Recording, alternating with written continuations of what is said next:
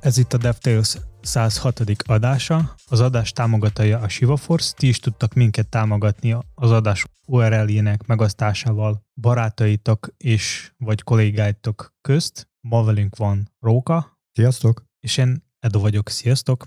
A mai adásban szó lesz a test review-król, Pegasusról, hobby projektekről és kódminőségről. A heti legfontosabb hírünk, hogy a klímaváltozás okaként a bitcoin bányászatot azonosítottuk, és az ott melegedő számítógépek okozzák a nagy nyári hőséget.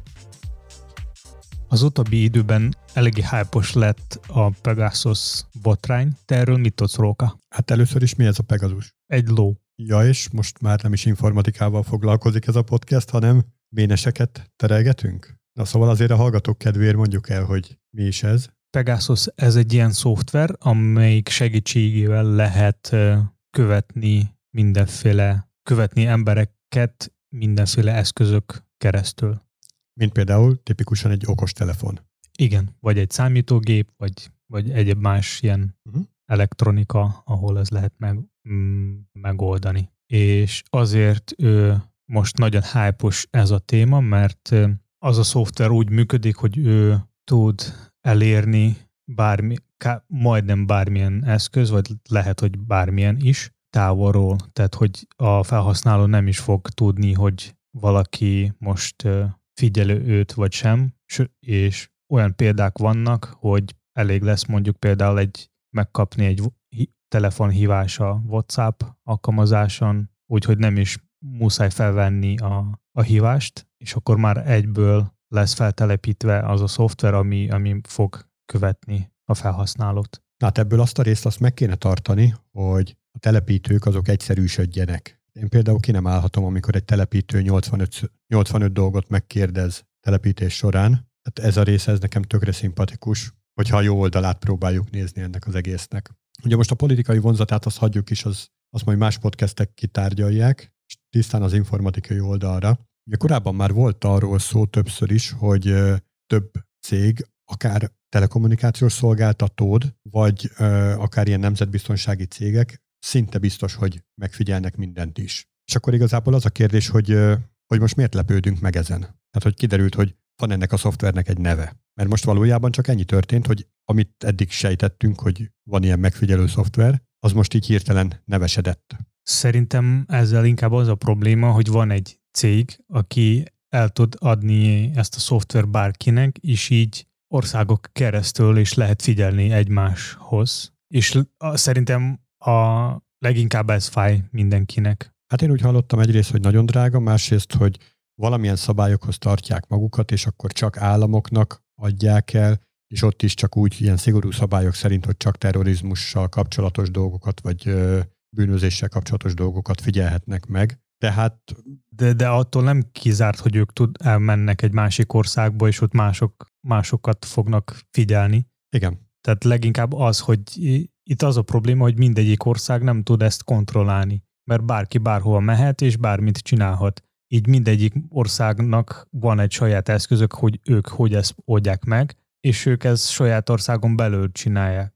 Az egész open source közösség az erről szól, hogy tedd össze a közös tudást. Itt most gyakorlatilag ez történik, hogy ők összegyűjtötték ezt a sok sebezhetőséget, meg mindenféle támadási felületet, és akkor így adják, mint egy nagy open source dolog, nyilván nem open source, de hogy hasonló módon így beteszik a közösbe. Hát nem hasonló módon, sok pénzért ez nem hasonló mód, mint az open source. Oké, de ugyanúgy elérhető.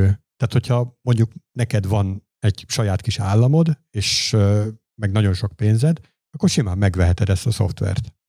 A következő probléma az, hogy vannak olyan országok, amik tudnak majd másoknak is eladni ezt a szoftver. Tehát, hogy lesz korrupció, és akkor elterjedtebb lesz ez a szoftver. Igen, és ez miért baj? Nekem nem baj, csak másoknak, aki szeretné ezt a piacot kontrollálni, nekik ez fáj. És miért fáj nekik? Mert már nem annyira fog menni az üzlet nekik. Tehát eddig mondjuk monopólia volt, most már nem annyira. Tehát, hogyha jól értem, akkor te azt az álláspontot képviseled, hogy akik ilyen kém szoftvereket készítenek, vagy ilyen kémkedő szoftvereket készítenek, őnekik a legnagyobb probléma ez, hogy ez most így nyilvánosságra került. Nem nekik, hanem azoknak az országoknak, akik próbálnak kontrollálni ezt a piacot, és amelyik próbálnak így figyelni az összes embert a világon. De ez most egy olyan téma, ahova nagyon messze el lehet menni, és... Igen, én arra szeretnék kiukadni valójában, hogyha valakinek nincsen takargatni valója, és ezt már tök sok adásban kifejtettem, akkor neki miért lesz az gond, hogy valaki más megnézi, hogy ő nem tudom, a WC-be mikor fingik. Vagy mondjuk titkos dolgokat beszél. Szerintem itt csak egy probléma lehet, maga az üzleti titok. Tehát számomra ez leginkább a nagyobb probléma lehet, amikor egy cég kitalál valamilyen dolgot, és így lehet ellopni tőle az üzletet, és másnak is megcsinálni a helyet, és akkor így már nem lesz annyira jó, vagy nem lesz annyira sikeres, igen. Uh-huh. Bizonyos cég számára ez nem a legjobb, így az emberek számára az jó, mert lesz még egy cég, amit meg tudja ezt csinálni, viszont ez másik oldalról ez így ilyen lopás is lehet. Hát értem, de hogy erről is beszéltünk már, tehát hogyha van piaci verseny, akkor az úgy jobb tud lenni, tehát ilyen szempontból sem értem. Tehát persze, hogyha most mi kitaláljuk a nagy tutit, és mire megvalósítanánk, addigra mondjuk a Google pont megcsinálja, akkor mi az elmúlt, 10 év munkáját, amit beletettünk, azt gyakorlatilag fölöslegesen csináltuk. Az a probléma, hogy olyan cégek, mint az Apple, Google, Facebook, nekik sokkal több lehetőség van bármit lemásolni, megcsinálni és ellopni, mint a többieknek, és ebből szempontból ilyen kisebb startupok, meg egyéni fejlesztők, ők problémás helyzetben vannak. Mert ha ők nem fognak akarni kooperálni ilyen cégekkel, akkor ott gyorsan kitalálják az utakat, hogy lehetne őket vagy megvásárolni, vagy kidobni a piacról. Viszont a nap végén a felhasználók fognak kapni egy olyan szoftvert, ami lehetőleg jó lesz. De ugyanattól a cégtől. Tehát, hogy így... És ez baj. Igen, mert monopólia lesz, és nincs verseny. Ez oké, csak hogy én egy végfelhasználó vagyok, és mondjuk szeretnék egy szoftvert, amit a te céged meg tud csinálni, de hamarabb megcsinálja Google.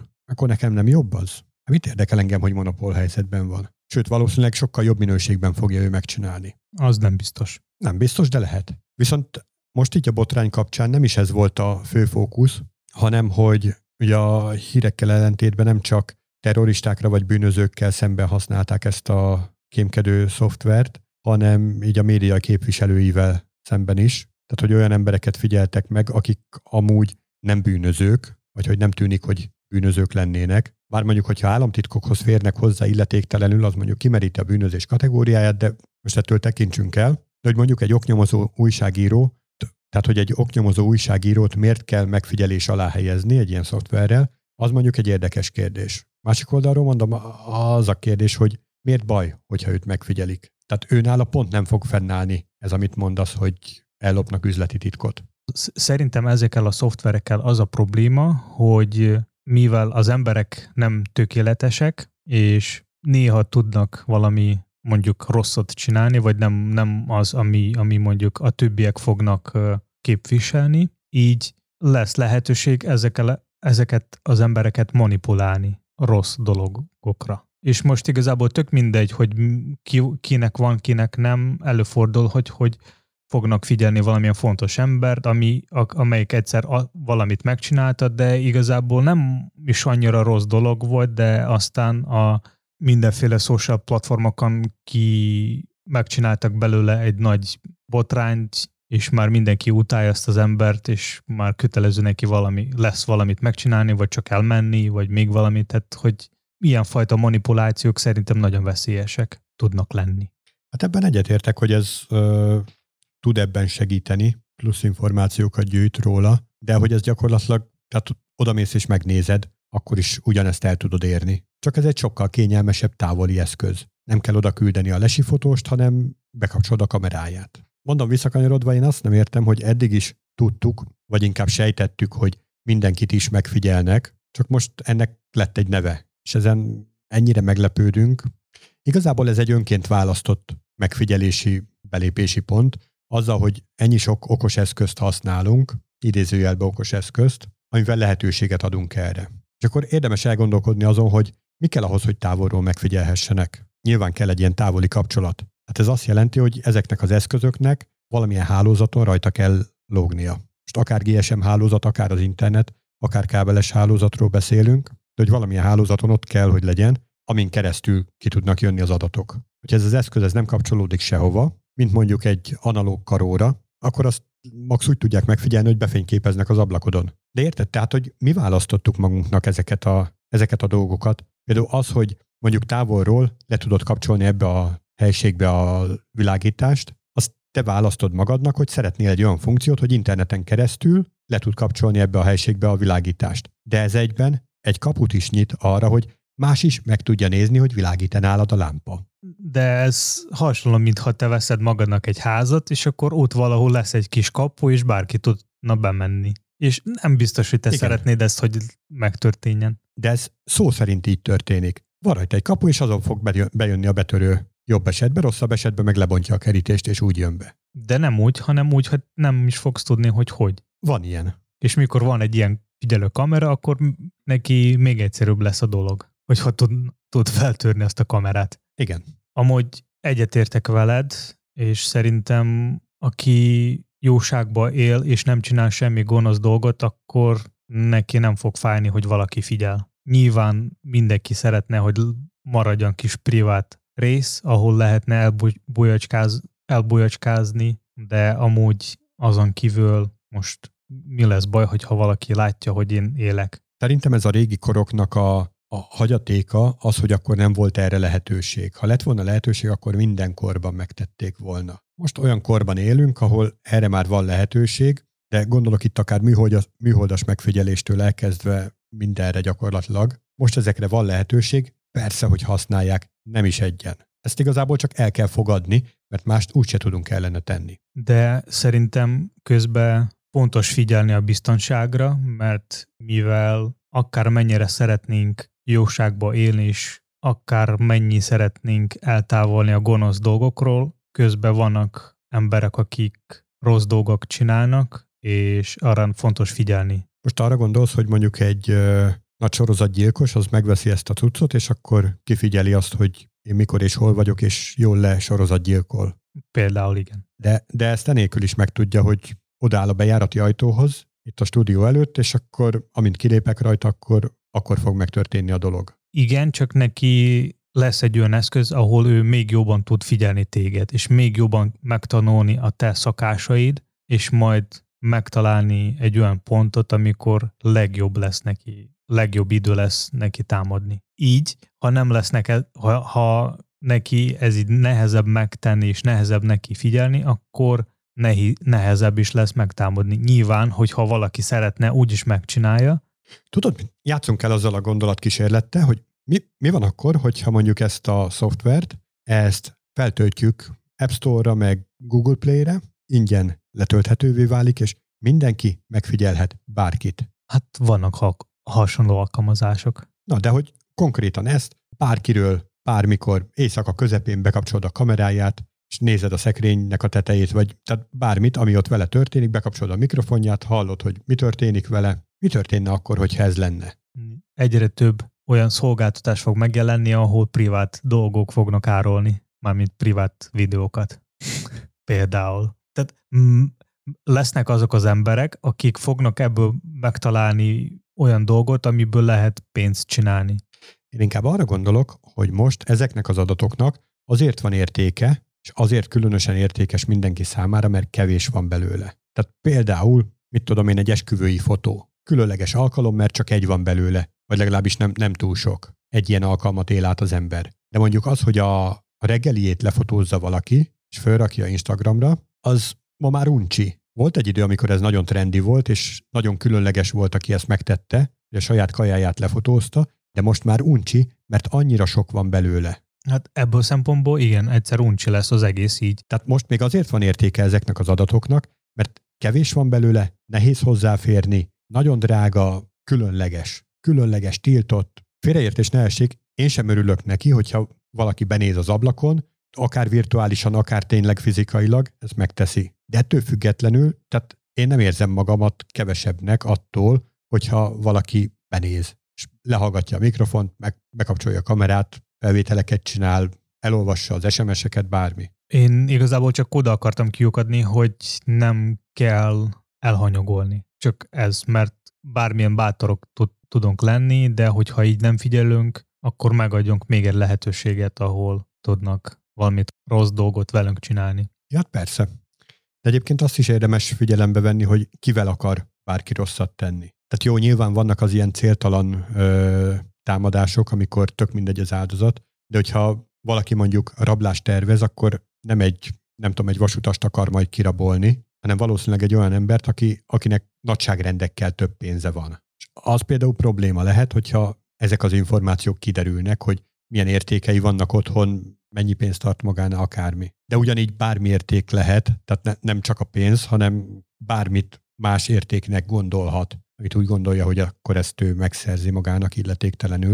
Szóval akárhonnan is nézzük, mi saját magunk tesszük ki magunkat ennek. Legszuperebb, amit tehetünk, hogyha nem akarunk ilyenben részt venni, hogy kikapcsolunk mindent, sőt, nem is tartunk otthon semmilyen okos eszközt, visszaköltözünk a kőkorszakba, besötétítjük az ablakot, hangszigetelt falakat húzunk fel, és élünk egy sötét lyukban, abban az örömben, hogy nem lát minket, nem hal minket senki. Lehet ezt az utat is választani, csak nincs értelme. Nagyon kíváncsi vagyok, hogy mondjuk 10-20 év után mit fognak erről gondolni, vagy mondani az újabb generációk, meg hogy fognak érezni magukat.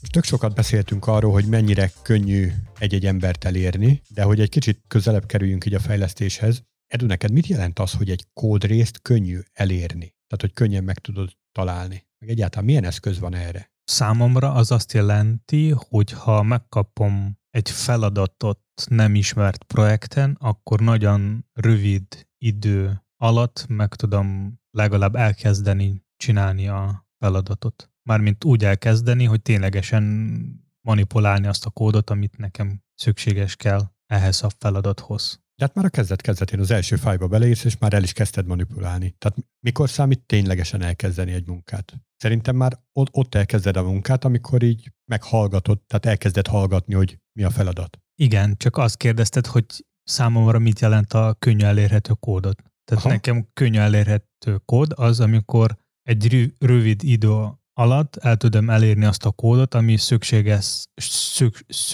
az adott feladathoz. Konkrét feature például. Tehát, hogyha valaki átküldi neked a git URL-t, akkor az már készen vagyunk? Tehát az elég rövid? Hanem pontosítsd. Mondjuk a git URL meg maga a projekt az megvan, hogy hol van, tehát ez szerintem nem számít, mert ez ilyen onboarding rész. De nagyon is számít. Jó, akkor legyen az is, de számomra leginkább az a fontos, hogy mennyire könnyű az adott repóban belül elérni bármilyen kódot. Tehát, hogy megérteni a kódot, és nagyon könnyű navigálni kódok között. Mit használsz ehhez, hogy könnyű legyen navigálni? Tehát bemész fájlrendszerbe, bemész a harmadik mappába, és ott balra az első ajtó. Ebben tud segíteni egy IDE. Na, most akkor ne nyissuk ki ezt a vitát, hogy IDE vagy szövegszerkesztő. Az majd egy másik adásban. Az lehet szövegszerkesztő, én IDE-t használok, lehet szövegszerkesztő, hanem ha benne van bizonyos pluginok, ami ebben tudnak segíteni. Ez most tök mindegy, hogy mit használsz, de... Tehát hogyan tudod azonosítani, hogy egy felületi elem az milyen kódokat mozgat meg a háttérben, mondjuk egy backenden? Hát úgy, hogy megnézem böngészőbe, aztán megkeresem azt az elementet a kódban, és akkor megnézem, hogy ő milyen függvényeket hív, és akkor így reverse engineering-gel eljutok oda, hogy mikor ő hív backendet. Igen, ott ismét kezdődik előről. Tessék? Ott ismét kezdődik előről, ugye? Ez a kód visszafejtés, hogy megnézed, hogy hol van a végpont, azt kiszolgálja ki, és akkor ott újra elkezded visszafejteni. Igen. Ami ugye lehet, hogy egy még hátsó másik szolgáltatásra épül, és akkor azt is elkezded visszafejteni. Minden visszafejtem. Amerikáig. És akkor azt mondod, hogy ami ebben a visszafejtésben, hogyha ez rövid idő alatt megtörténik, akkor az könnyű neked? Igen. Mennyi az a rövid idő? 5 perc, 10 perc. Nem tudom, tehát nincs ilyen konkrét szám, de az szerintem leginkább ilyen érzési dolog, tehát amikor te kényelmesen tudsz navigálni kód között, meg egyértelműen neked maga a kód, tehát nem az, hogy ilyen komplex, meg nem is értesz, hogy mikor melyik függvény hívódik, mikor melyik adat változik, meg...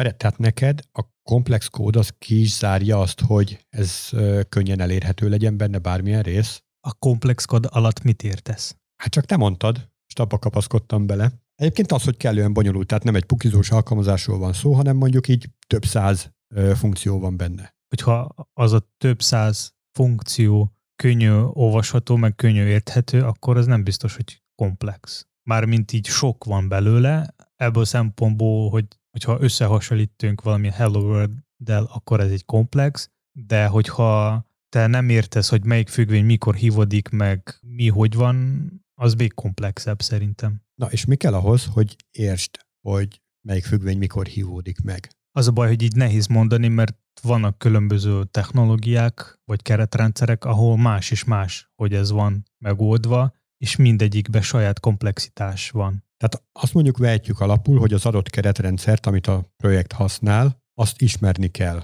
Mert hogyha azt nem ismered, akkor eleve halmozottan hátrányos helyzetből indulsz. Igen és nem. Na, és mert vannak olyan keretrendszerek, amelyik nagyon hasonló, és nagyon hasonló a logika, meg nem is mindig ez számít, hanem mondjuk van egy világi standard, ami alapján mindenki csinálta, és valamiért valamelyik fejlesztő máshogy csinálta az adott keretrendszerben, akkor már máshogy kell visszafejteni, vagy már így nehéz lesz megérteni, hogy ő mit akart ott, és mikor melyik függvény hívódott meg, vagy nem. Tehát sok ilyen dolog van, ami szerintem tud nehézíteni ezt az egészet. Most többször is azt mondod, hogy azt kell kiderítened, hogy melyik függvényt hívja meg. De ez ott van beleírva a kód közepébe. Van egy függvény, van neki egy törzse, szép szekvenciában ott vannak sorba az utasítások, és látod, hogy mi hívódik meg. Mi ezen a nehéz? Mi lehet rajta nehéz? Tehát mi az, amitől ez elromolhat, hogy nehézzé válik? Mert egy külső szemlélő számára ez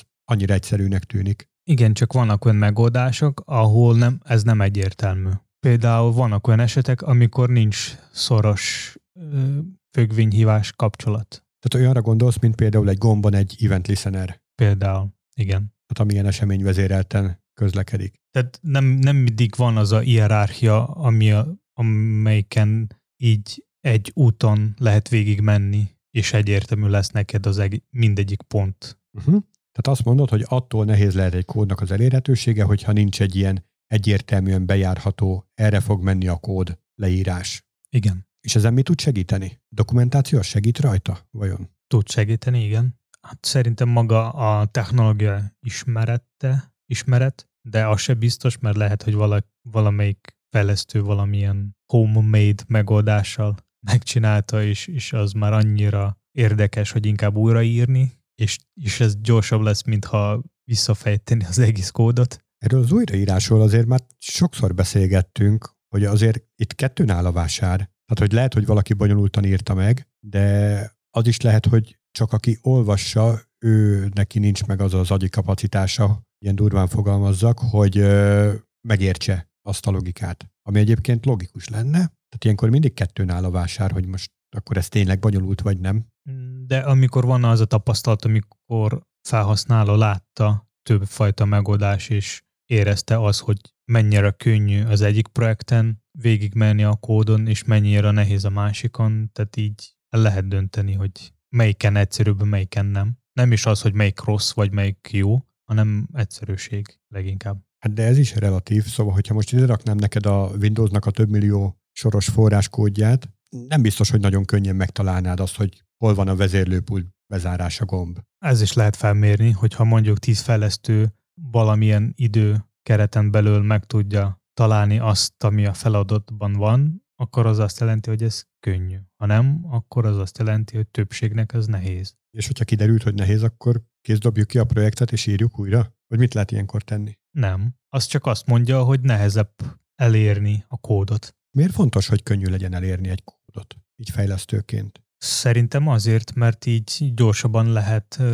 akár javítani a kódot, mármint hibákat, hogyha vannak ilyenek, vagy újabb feature-eket fejleszteni, vagy akár refaktorálni is, vagy akár újraírni is. De ez ilyen, hogy is mondjam, csak ilyen developer-only dolog, hogy ettől jobb lesz a kódminőség. Nem, szerintem ebben van egy üzleti érték, mert hogyha elég... És ez egy üzleti felhasználó, ezt ténylegesen megérti, hogy itt most még 2 napot ezzel a kóddal el kell masszírozni. Igaz, hogy már azt csinálja, mint amit szeretne, de hogy még 2 napig kell refaktorálni, úgyhogy nem kap belőle semmilyen új üzleti értéket, viszont utána majd sokkal jobb lesz. Nem pontosan ilyenfajta értékre gondoltam, hanem inkább arra, hogyha mondjuk fog bekerülni egy olyan feature, amelyik igényel több módosítás a kódban, és ha azok a módosítások lesznek egyszerűbb megcsinálni, tehát rövidebb idő alatt, akkor ebben több értéke van, mintha mondjuk több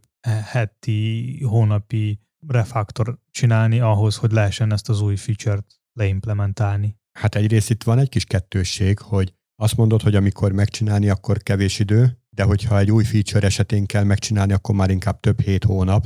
Hát ez itt nem jön ki a matek nekem, ez ugyanannyi időnek kéne lenni. Másrészt miért kéne ezt előre megfinanszírozni, mert azért van itt ebben egy nagyon erős feltételes mód. Tehát, hogy lehet, hogy bekerül egy új feature, amit majd lehet, hogy könnyű lesz betenni. De lehet, hogy nem is kerül be új feature. Nem egyszerűbb átmenni ezen a hídon akkor, amikor majd odaérünk? És miért eleve finanszírozni egy komplex kódot? Valószínűleg azért készült komplexen, mert hogy egyszerűbb volt úgy odahányni. Hát, vagy csak voltak olyan fejlesztők, akik így csináltak. Igen. De hogyha ezt a kódot nem kell többé változtatni, nem kell többet hozzányúlni, akkor miért kéne elérhetőbbé tenni? Hogyha projekten ilyen kód elejétől van, akkor ezzel szerintem nincs csak értelme bármit is csinálni, hogyha jó működik, és ezzel nincs semmi gond.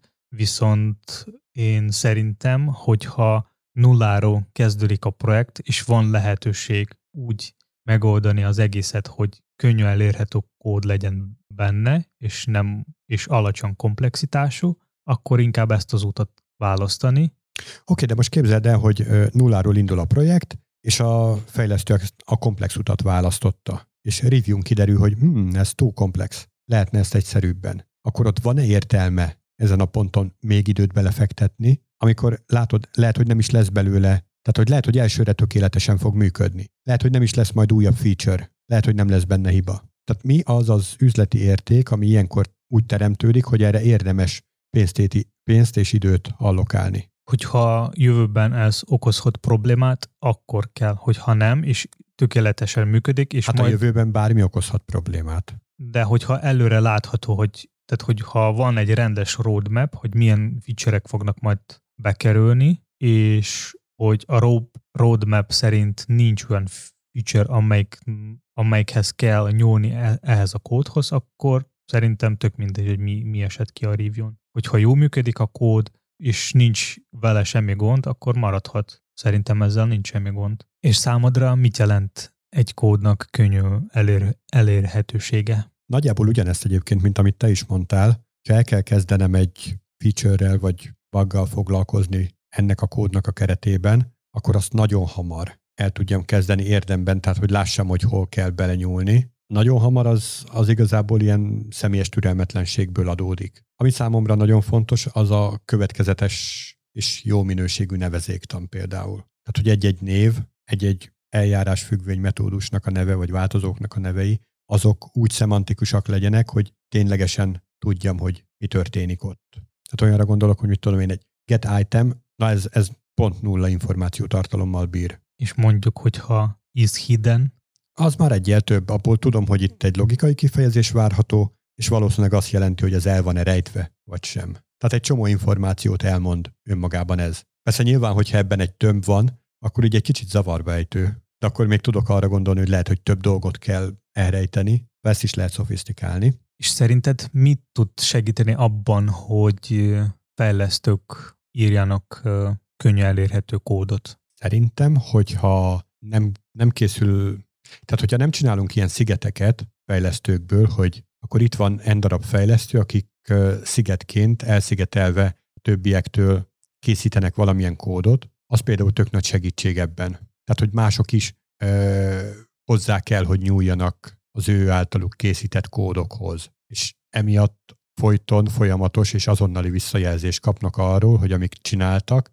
az mások számára érthető-e. Mert hogy egy kód elérhetősége az igazából ezt is jelenti, hogy mindenki más számára is elérhető az a kód, és könnyen érthető. Tehát, hogy van egy csapat fejlesztőd, akik tökre összeszokottak, és ők megbeszélik, és ők tudják. És ez tök jól működik egészen addig, amíg nem akar csatlakozni ez a csapathoz még egy ember. És aki majd akar csatlakozni, ő majd azzal fog szembesülni, hogy azokon a megbeszéltük meetingeken, azokon ő nem volt ott, tehát ő neki ez ilyen hátrányból indul. Ő neki csak a kód lesz ott, meg lehet neki onboardingot tartani, csak az is egy csomó időbe telik. Ehelyett sokkal jobb lenne, hogyha előre szemantikus lenne a kód kifejező. Szerintem még fontos az, hogy mennyire könnyű elindítható a projekt. Szerintem ez is számít. Mert hogyha mondjuk neked kell megtenni 20 lépés ahhoz, hogy te tudjon lokálan elindítani a projektet, és még közbe kell még valamit tákolni, hogy ez jó működjön, ami tudna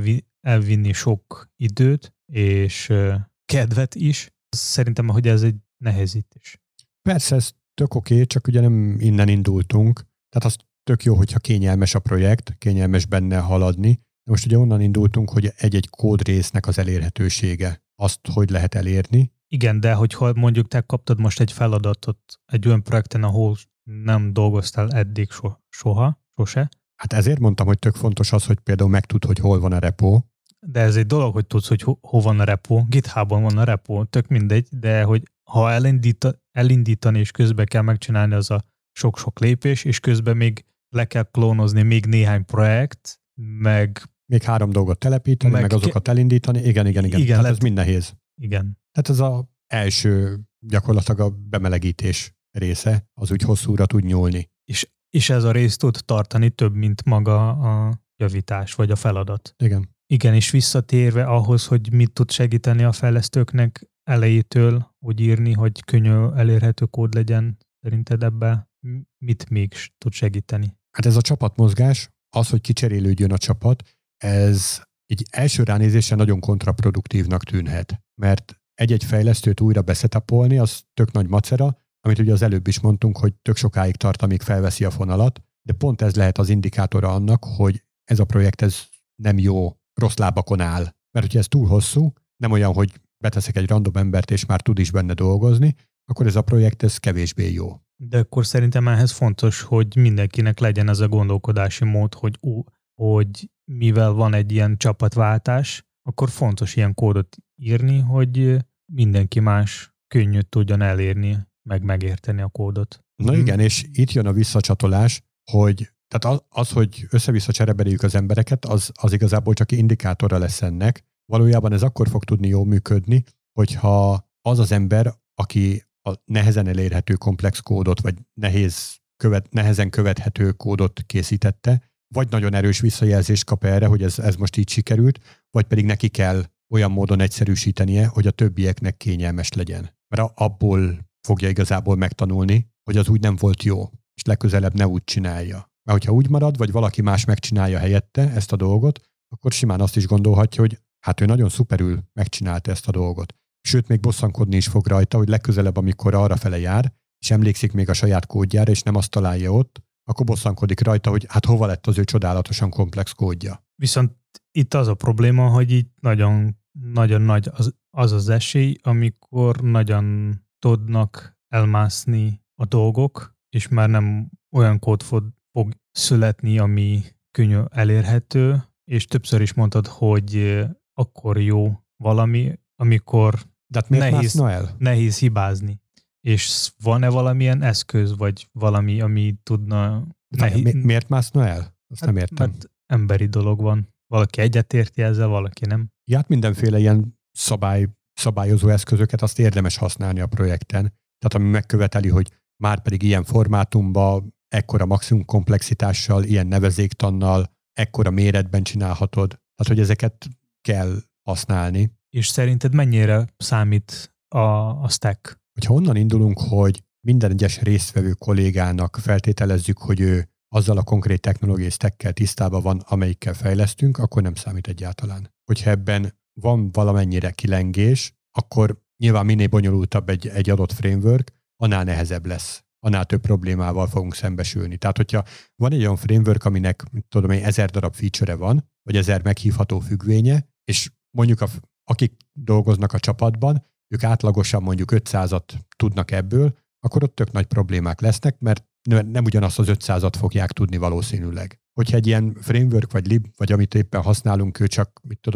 10 vagy 50 feature-re rendelkezik, és annak a felét tudják, ott sokkal kisebb probléma lesz, mert hogy kevés az az anyag, amit be kell pótolni a többieknek. Vagy ami hiányosság miatt furcsa megoldások születhetnek, mert pont nem ismerte, hogy erre van egy valamilyen beépített megoldás. Szóval minél nagyobb és komplexebb stackkel dolgozunk, annál nagyobb a veszély abban az irányban, hogyha nem mindenki 100%-osan érti azt a frameworköt, akkor abból valamilyen kókány megoldások születnek. És az hogyan lehet tudni, hogy ki mennyire ismeri az adott stacket? Hát talán tesztekkel, felvételi teszttel. Nyilván nem lehet egy ilyen 100%-os bizonyosságú felvételi tesztet, vagy így tesztekkel, vagy munka közben már review-val. És hogyha kiderül, hogy kijött egy ilyen fehér folt, akkor azt ott sürgősen be kell pótolni valamilyen tanfolyammal. Nyilván erre időt és energiát kell biztosítani, hogy azt a tanfolyamot az adott illető megkapja, mert ennek hiányába ő is frusztrálva fogja magát érezni, meg a projekt sem fog jó irányba haladni. És ha mondjuk, hogyha a csapat 100%-on mindenki nagyon jó ismeri az adott stacket, viszont a csapaton kívül senki más nem, vagy nem annyira. Akkor ők megduplázhatják a fizetésüket. Mert bármikor azt mondhatják, hogy oké, akkor most felállunk, hogyha nem fizettek kétszer ennyit. És fognak nekik kétszer annyit fizetni, hogyha fontos a projekt, mert senki nem fogja tudni utánuk karbantartani. Ez egy óriási nagy kockázat a megrendelő számára. Számít a stack meg nem is, de ugye abból indultunk ki, hogy az adott technológiát mindenki ismeri. Tehát ez egy alapnak kell, hogy legyen, és hogyha ez az alap, ez nincs meg, akkor viszont tökre számít. Hűen nem véletlen, hogy a COBOL fejlesztők azok gigapénzeket kérhetnek el, mert már kutya sem akar ezekhez a kódokhoz hozzápiszkálni. Ugye kérdezted még, hogy mi az, ami meggátolhatja, hogy ilyen nehezen elérhető kódok szülessenek. Ennek például egy tök jó eszköze a review. Hogyha van a csapatban, csapaton belül, vagy akár a csapaton kívül olyan reviewzó személy, aki ellenőrzi ezeket a kódokat, hogy ilyenfajta minőségi szempont is ott lebeg a szeme előtt, akkor az például egy olyan pont lehet, ahol ezt egy kicsit lehet csökkenteni. És mivel itt tartunk a review-nál, többször beszéltünk a tesztekről, de még nem beszéltünk arról, hogy kinek a dolga reviewzni a teszteket. Az a probléma lehet, hogy ha az egyik fejlesztő lefejlesztette egy feature-t, csinálta hozzá teszteket, és a másik fejlesztő így ránézte a kódra, megnézte a feature-t, és neki így jónak tűnik, és akkor átment a review-n maga a fejlesztés, de közben maga a tesztek nem annyira relevánsak. Hát ugye kérdés, hogy mennyire alapos ez a review. Mert ugye, hogyha csak így szárazon fejben futtatva történik meg, mert hogy egyszerűen nincs rá idő, nincs ezzel tervezve különösebben, hogy ez a review ez időt vesz igénybe, nem csak a review, hanem a review utáni javítások, akkor ez ilyen felületes lesz. Szóval, ha csak ilyen felületes, akkor ezek tényleg átmennek, és ugyanúgy benne maradnak olyan hülyeségek, tehát hogy nem csak, hogy nem lesz releváns a teszt, hanem egyszerűen hülyeség lesz, tehát tök fölöslegesen íródik meg.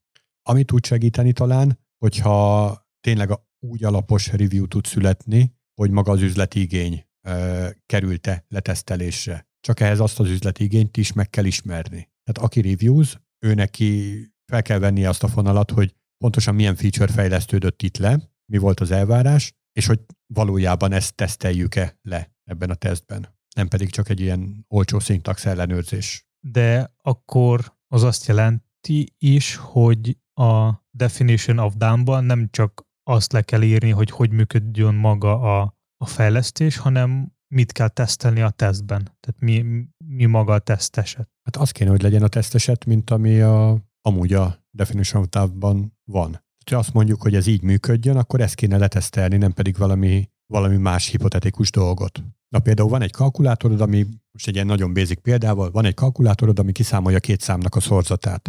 A kutya nem kérte, hogy legyen neked egy multiple nevű metódusod. Az volt az igény, hogy két számnak a szorzatát meg tud csinálni, hogy ezt milyen módon teszed, az igazából nem kéne, hogy a tesztben valamilyen helyet foglaljon. Egy kicsivel komplexebb, mondjuk egy komplett számológépet veszünk alapul, és abban mondjuk a 4 alapműveleten kívül még van n darab másik művelet is, senki nem kéri azt, hogy ezeknek mi legyen a neve, ezeknek a műveleteknek. Valójában azt szeretnénk, hogyha van egy ilyen műveletsorunk, amit egy input mezőben beadunk ennek a rendszernek, akkor ő a végeredményt kiadja. Az, hogy belül mokkok meg a fene tudja még mi minden van, az nem volt az üzleti igényben, hogy ilyen szolgáltatásokat te használj. Tehát szerintem akkor jó az a teszt, hogyha pont ezt az üzleti igényt, hogy legyen egy számológéped, amiben beírhatod, hogy 3x2 meg 4, és ez kiszámolja jól. És honnan PO vagy PM, honnan a project manager vagy project owner fog tudni, hogy ez a teszt pont ez tesztel? Hát neki szerintem a technológiai ismerete hiányzik ehhez. Tehát bizalmi alapon fogja ezt tudni.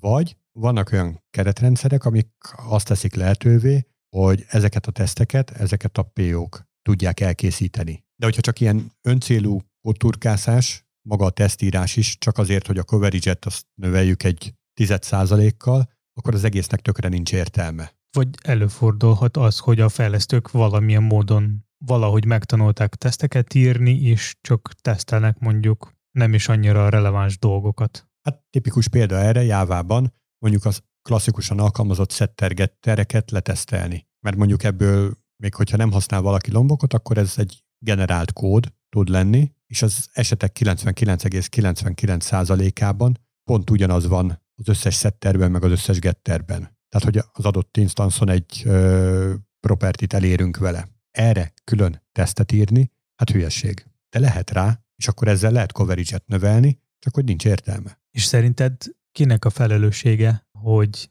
a tesztek az jó minőségű legyenek? Kell még egy tesztíró, aki fog teszteket írni, amelyik fognak tesztelni a teszteket, hogy azok jók? Hát a tesztekre azért már ne írjunk teszteket szerintem. Az lehet, hogy egy kicsit túlzás lesz, mert akkor azokra a tesztekre is kéne teszteket írni. Ki annak a felelőse, hogy a kód eleve jó minőségben szülessen meg? Nyilván akik készítik a kódot. Tehát az a fejlesztői csapat, aki előállítja ezt az értéket, őnekik a felelősségük, hogy jó minőségben készüljön, és aki reviewzza őket, őneki a felelőssége az, hogy ez valóban meg is történjen. Tehát ő mint egy ilyen minőségi ellenőr ott áll felettük, és szól, hogyha valami gigszer van a dologba. De ugyanígy a tesztek készítése is, akik a tesztet készítik, ők maguk a felelősek ezért. Az, hogy jó minőségű kód, ez eléggé szubjektív dolog. Abszolút egyetértünk. Mert hogyha a felületen látszik és működik, akkor üzletileg az már jó minőségű kód. Igen. A lényeg az, hogy működik. Az, hogy mi van háttérben és hány giga, meg mennyit memóriát használ, az már kevésbé kit érdekel. Vagy hogy az előző témánkhoz visszatérünk, mennyire elérhető egy kódrész belőle, tehát az sem fog senkit érdekelni, amíg nem kell hozzányúlni. Tehát abszolút szubjektív ez a kódpornó, hogyha lehet így fogalmazni. Ugye a munkahelyen nem mindig van lehetőség kipróbálni valamilyen új technológiát, stacket, vagy bármi más, ami érdekes lehet. Ezeknek inkább a hobbi projektek a helye. Steróka, szerinted hogy lehetne a teljes munka mellé foglalkozni egy hobbi projekttel? Mondjuk, hogyha megvan az ötlet, akkor mivel kezdenél? A tervezéssel. Ezt ugye pont múltkor beszélgettük, hogy én nagyon sokszor beleszaladtam abba a saját ilyen hobbi projektjeimnél, hogy van egy világ megváltó ötletem, és már bizsereg az ujjam, hogy már szeretném lekódolni, és ebből származnak azok a hobbi projektek, amik ott pusztulnak, és félkészen várják a végítéletet. Szóval az, hogy legyen egy hobbi projektből valami, hát hogyha nem csak ilyen, ha csak ilyen szeretnék kipróbálni egy új ötletet, vagy valami, arra ott a kódpen, vagy bármelyik ilyen túl. Tehát arra nem kell egy ilyen projektet fenntartani. Hogyha valami komolyabb dologról van szó, akkor viszont tervezés. Tehát tervezéssel kezdeni, és gyakorlatilag egy ilyen klasszikus vízesés modellt megcsinálni benne.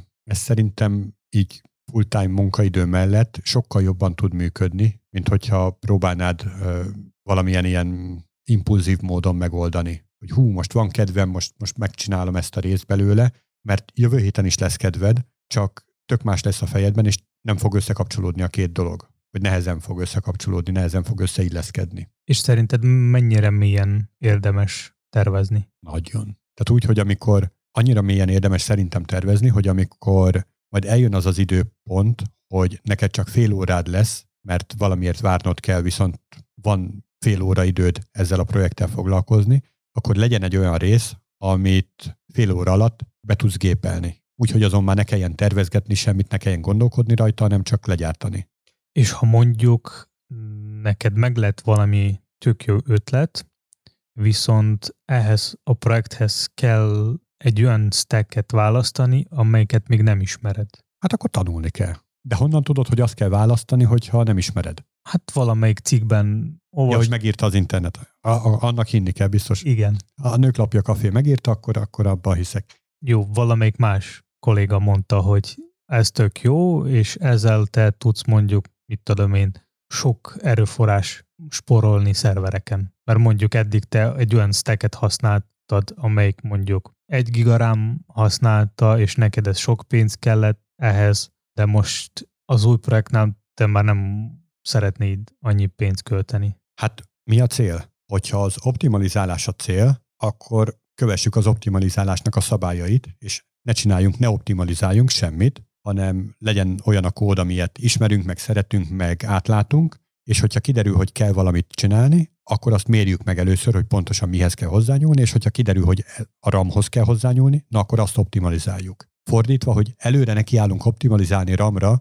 de hogy lehet, hogy nem tudom, diszk szűkében leszünk, tehát nem akkor kell optimalizálni, amikor már tudjuk, hogy mire akarunk optimalizálni. Az a cél, hogy te szeretnéd csinálni egy új hobbi projektet, és közben megtanulni más technológiát, mert az megígéri, hogy sokkal gyorsabb lesz, mint az előző ismert technológia. Hanem, hogyha csak ilyen hobbi dolog, tehát aminek így nincs különösebb célja, csak azért, hogy kipróbálni, ahhoz nem kell egy egész projektet. Tehát ilyen homokozó projektet az bármikor lehet így impulzív módon csinálni. De szeretnéd közben, hogy legyen értelme, nem csak az, hogy kipróbálod és kidobod. Szerintem ez nem fog működni, vagy nagyon nagy szerencse kell ahhoz, hogy működjön, mégpedig azért, mert tökre rutintalan vagy ebben a frameworkben, és tökre behúzhatod magad a csőbe. Hogy lehet, hogy nem is ez a framework kell neked, ahhoz, hogy a te problémádat, azt a te hobbi projektedet jól megold. És az, hogy most csak így bemondása, használd ezt, mert ettől 3 gigarammal kevesebbet kell majd fizetned,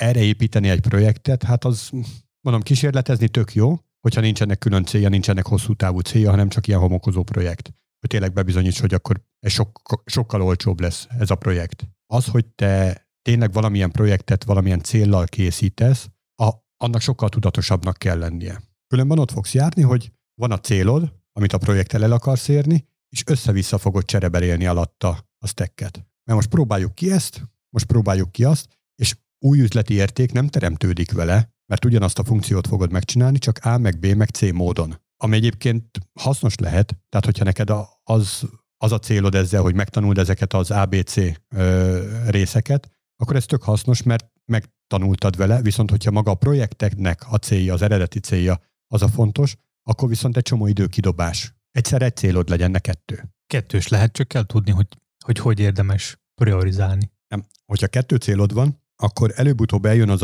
a pont, amikor szemben fognak ezek állni. Bármennyire is közel állnak az első pillanatban egymáshoz, de előbb-utóbb eljutsz egy olyan állapotba, amikor az egyik cél az jobbra van, a másik cél meg balra, és el kell döntened, hogy melyik irányba mész. Hát a cél az, hogy megcsinálni azt a hobbi projektet, ami tervezted. Az, hogy milyen úton mented, mármint, hogy milyen stacket választottad ki, az még egy másik kérdés.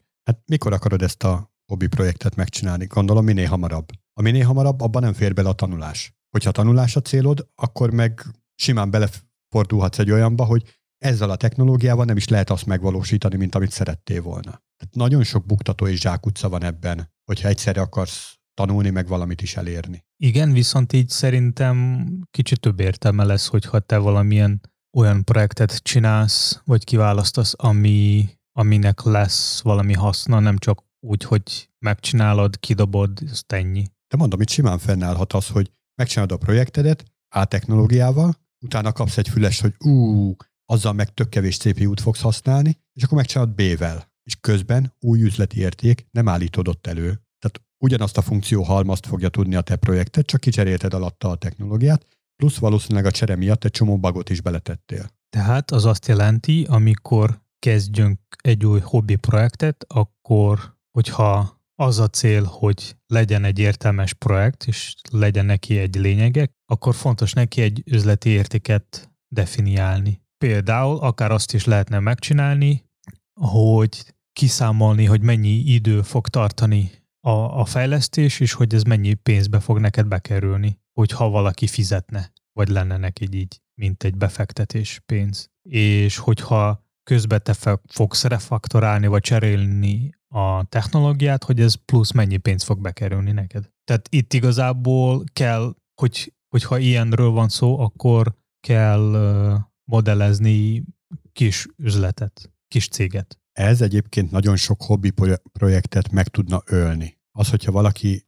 elkezdi számolgatni, hogy mennyi időt tölt az ő hobbiával, és hogy az mennyibe kerülne, hogyha ezt ki kéne fizetni valakinek. Valójában a hobbit azért csinálja az ember, mert szereti. Legalábbis én így vagyok vele. Ez csak egy mód, tehát nem kötelező így csinálni, hanem ez egy eszköz, ami tudna segíteni. Nem mindenkinek. Akinek ezt tud segíteni, az tök jó, akinek nem, az nem fog. Igazából nyilván itt attól függ, hogy mi a célja a hobbi projektnek. Ha az a célja, hogy legyen egyszer valami értelmes projekt, akkor kell úgy kezelni, mint egy kis cég, amelyiknek van egy időlimit, egy pénzlimit, meg egy más limit, amelyeket figyelembe kell venni. Hát igen, csak ez a limitek, ezek hobbi esetén, amikor az embernek az érzelmei vannak előtérben, tehát az, hogy ő szeret ezzel foglalkozni, azért, nem azért csinálja, hogy ebből kifejezett haszon legyen, hanem mert szereti, mert élvezi csinálni, akkor ezek a limitek, ezek inkább a végtelenbe vannak, és abban mutatnak. Szerintem ezeket lehet tervezni. De egyébként egyetértek. Például azt is lehet, hogy tehát maga a stack cserét is lehet tervezni, mondjuk megcsinálsz valamilyen verziót, kimegy publikusra, vagy kiraksz arra a helyre, ahova szeretnéd, amelyik volt a cél, és egy idő után fogsz cserélni a stacket, vagy lépésként, vagy valahogy, tehát, vagy hogyha bekerül egy újabb feature, tehát ez mind ki lehet számolni, hogy mikor, minek lenne az idő. Igen, tulajdonképpen igen. Csak hogyha nem tervezünk, és csak így impulzív módon mindent csináljunk, akkor nyilván sose lesz élesen, vagy sose fogunk elérni azt a célját, amit akartunk legelejétől. És nyilván az első cél után lehet még egy másik, ami sokkal magasabb is lehet, és ott más dolgokat lehet tervezni, meg más helyre is mondjuk fejlesztett, például kibővíteni a hobbi projektet. Csak ahhoz, hogy ki tud bővíteni, ahhoz az kell, hogy először elkészüljön. Igen. És hogyha folyton nem készül el, hanem folyton csak csereberéled alatta a libeket, meg mondjuk húzod utána az NPM függőségeket, akkor az eléggé demotiváló tud lenni, hogy már beleöltél több évet mondjuk, és még mindig nincs semmi, amit felmutathatnál, hogy kész. És ezért mondom, hogy tök fontos kitűzni azt egy hobbi projekt esetén is, hogy mi az az egyetlen egy cél, amit szeretnél vele elérni. Hogyha a tanulás nincs azzal gond, csak akkor ne akard egy másik célnak is megfeleltetni ezt a dolgot. Az eredeti kérdésre visszakanyarodva, ugye, hogy hogyan lehet egy hobbi projektet vinni teljes munkaidő mellett, nem csak teljes munkaidő mellett, tehát hogyha valaki, teszem azt, munkanélkül és 100%-ban tud a hobbi projektjével foglalkozni, ez akkor is igaz, amiket most mondtunk. A tervezésen kívül van valami, bármi más, amire fontos figyelni? Vagy az, ami tudna segíteni? Melyik részében? Tehát, hogy sikeres hobbi projekteket csináljon valaki, vagy jó sokat tanuljon belőle? A hobbi projekt haladásban. Az, hogy megterveztünk egy projektet, ez így rendben van. Van a tervezés, be van esztimálva, hogy ennyi feladat lesz, körülbelül ennyi idő lesz, akkor lesz mondjuk akkor lesz a release date. Hát a hobbi projekt esetén a release date-et tervezni, mondjuk más projekt esetén is a release date az eléggé demotiváló tud lenni, hogy az már megvan, de hogy még kódból még semmi nincsen. Lehet így is csinálni. Én tökre nem vagyok híve ennek. Szerintem az tud... Motiválóként is hathat egyes emberekre.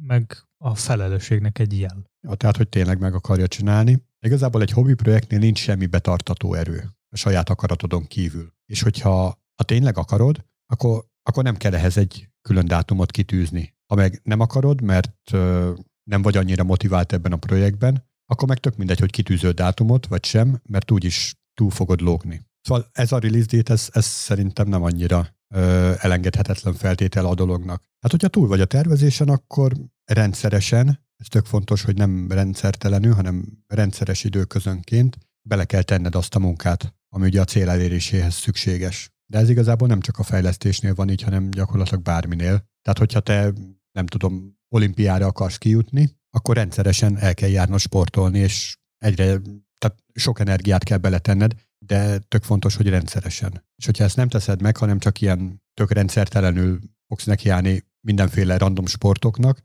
akkor abból nem fog olimpia születni. És, mint az olimpiai példa, nem mindenki jut oda, tehát nem minden projekt lesz sikeres, Tehát simán ez is benne van a pakliban. Erre fel kell készülni lelkiekben, hogy lehet, hogy tök sok időt, akár éveket beleölsz egy hobbi projektbe, és azt gondolod, hogy ez egy nagyon szuper ötlet, de a világ meg nem érti meg a te projektedet, és ezt el kell fogadni. Már említettünk a stackeket, és szerinted, hogy a te hobbi projekted majd lesz egy mobil alkalmazás, és te nem ismersz, hogy milyen, vagy nem annyira ismered ezt a piacot, akkor te hogy fogsz nekiállni? Hogy mi alapján fogsz kiválasztani a stacket? Vagy milyen programozó nyelvet fogsz használni? Hát akkor kell, hogy jöjjön ez a próbálgatós fázis. Csak mondom, én ezt abszolút külön választanám, amikor csak kipróbálok ilyen technológiákat, attól, mint amikor ténylegesen azt a projekt célt próbálom elérni. Van egy olyan hobbi projekt, amelyikhez van egy, már elkészült a weboldal, viszont te szeretnéd tovább bővíteni a projektedet, és az a terv, hogy legyen hozzá egy mobil alkalmazás. Tegyünk fel, ez valamilyen szolgáltatás lesz, most tök mindegy, és kell egy mobil alkalmazás. De én még nem ismerem a mobil fejlesztési világot.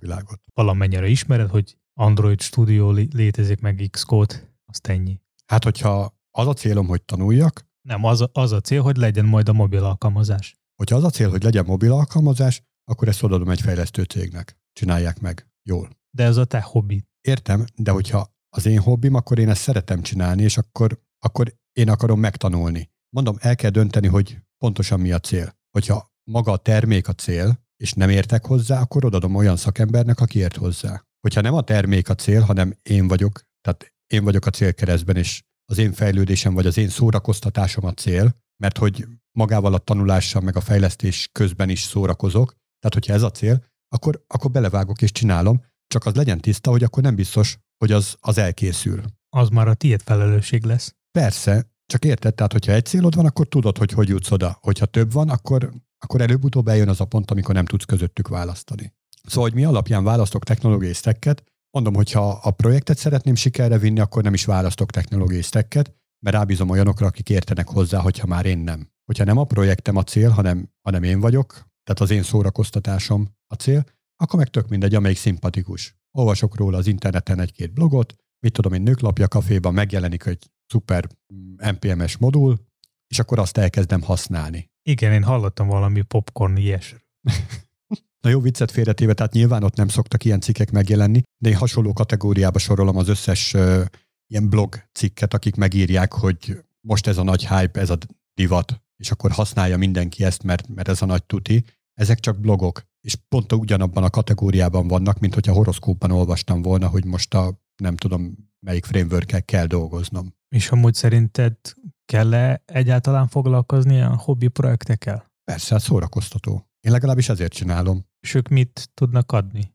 Mi a haszna? Jó érzést. És azon kívül a hobbi projekt az bármi lehet. Nem muszáj, hogy programozás legyen, de most, hogyha ilyen kodolási, vagy programozó hobbi projektekhez gondolva. Na, tényleg jó szórakozás. Tehát nekem például ezt is el kell igazából dönteni, hogy az ember mit vár tőle. Tehát az, hogy csak saját magát szórakoztatja, vagy pedig azt, hogy ebből majd kiesik valamilyen termék, ami esetleg valamilyen bevétellel kecsegtet. El kell dönteni, tehát hogyha rá akarunk menni erre a pénzügyi vonalra, hogy ebből legyen egy olyan termék, amiből majd bevételem lesz, és adott esetben még megélhetést is biztosít, akkor tök más, mert akkor nem szabad olyanoknak engedni, hogy jaj, olvastam egy blogcikket, és próbáljuk ki. Nem, akkor kőkeményen a célra tartva előre kell haladni. Mert hogyha össze-vissza himbilimizel, hogy most erre mész, arra mész, kipróbálod ezt is, azt is, nem fogsz odaérni. Nem lesz belőle siker. És ha mondjuk egyszerre minden, tehát hogy szórakozás, új technológia, tehát új tudás. Igen, ezt mondom, hogy ha több célod van, akkor előbb-utóbb eljön az a pont, amikor ezek ellentétben lesznek, és egymásnak szöges ellentétes irányokat szabnak meg, amik közül választani kell, mert nem fog tudni teljesülni mind a kettő. Miért? Például azért, mert mondjuk kiválasztottad ezt a frameworköt, de már nem tetszik. Viszont már kifizetted a reklámot, hogy majd a jövő héttől lesz reklám erre a termékre. És akkor most választhatsz, hogy maradsz ennél a technológiánál és befejezed a projektedet, és a reklámkampány nem potyára adtad ki azt a pénzt, vagy pedig átírod egy másik technológiára, de kockáztatod azt, hogy rengeteg bugot teszel bele, vagy esetleg nem is készülsz el. Hát, hogyha már kifizetted valahova a pénzt, akkor már kimegy ezzel a technológiával, és majd frissíted. De ezt mondom, tehát előbb-utóbb szembe kerülnek ezek a célok egymással. És hogyha kiment ezzel a technológiával, akkor majd lesznek felhasználóid, akik majd követelik, hogy te ne változtass, mert ők már megszokták. És ha mondjuk te szeretnéd megtanulni mobil alkalmazást fejleszteni, tehát szerezni tudás, hogy jövőben neked legyen lehetőség például egy mobil alkalmazás fejlesztőként találni munkát, de közben szeretnéd egy értelmes projektet megcsinálni, amelyik majd egyszer fog kikerülni, vagy Play Store-ba, vagy App Store-ba, és ki tudja, lehet, hogy ez fizetős lesz, vagy ingyen, de tehát lesz neked valamilyen érték. És például a mobil alkalmazásoknál ott nincs sok lehetőség kiválasztani más programozási nyelvet, vagy keretrendszert, tehát ott eléggé szűk a kör. Tehát még egyszer, én tökre azon az állásponton vagyok.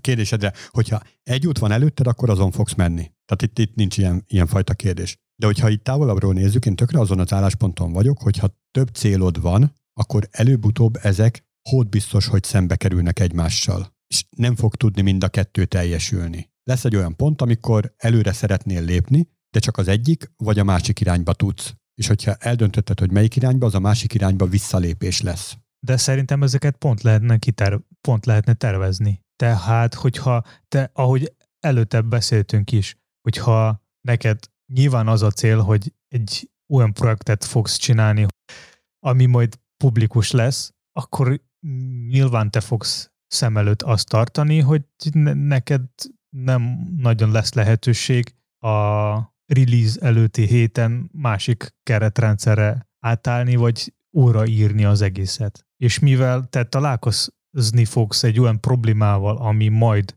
szükséges lesz ahhoz, hogy átírni valami másra, vagy azt fogod csinálod, hogy az a feature nem lesz elérhető, és majd utána, amikor kimegy a release. Erről beszélek, hogy sérülni fog valami. Tehát lesznek olyan pontok, tehát tök sokáig egyszerre tudsz haladni mind a két cél felé, csak eljönnek azok a pontok, amikor nem tudod egyszerre mind a két cél irányába lépést tenni. De miért ez sérülés? Miért az, hogy nem most az adott helyzet, amelyiket meg kell... Azért sérülés, mert most megírta az a szuper blog, hogy ez a legjobb framework, mindent át kell írni ebbe, és te már átírnád, de nem teheted meg, mert release-ed van. Nyilván a projektfejlesztés közben bejöhetnek mindenféle változások, de az nem azt jelenti, hogy az eredeti cél az nem változhat. Tehát, hogyha te azt érzed, hogyha az újabb változás te sokkal jobb célt tudsz elérni, akkor miért nem változtathat? Tehát ebben az esetben nem biztos, hogy sérülés lesz. Hát megváltozik a célod, és egy másik cél irányába mész. Ez tök valid. Tehát ilyen is lehet. Hogyha görcsösen ragaszkodsz az eredeti célhoz, akkor az már gátolni tud. És erre mondjuk tök jó az agilitás, hogy teret enged ezeknek a változásoknak. Én igazából oda akartam kiukadni, hogy szerintem pont jó az, hogy van több célod, csak olyan célokat kell kiválasztani,